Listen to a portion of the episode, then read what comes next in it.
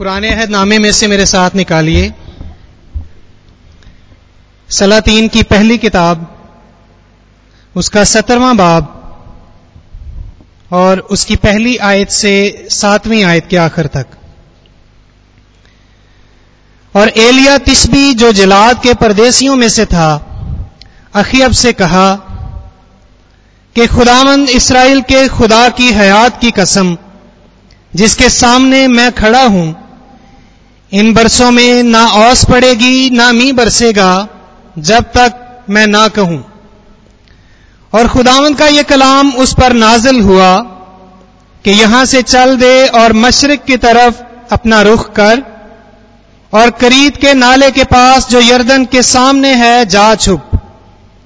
और तू उसी नाले में से पीना, और मैंने कौवों को हुक्म किया है कि वो तेरी परवरिश करें।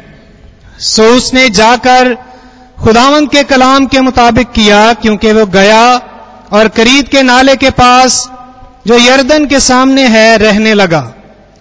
और कौवे उसके लिए सुबह को रोटी और गोश्त और शाम को भी रोटी और गोश्त लाते थे और वो उस नाले में से पिया करता था। और कुछ अरसे के बाद वो नाला सूख गया इसलिए कि उस मुल्क में बारिश नहीं हुई थी। खुदावन अपने पाक कलाम के पढ़े, सुने और समझे जाने के वसीले से हम सबको बरकत बख्शे। आमीन।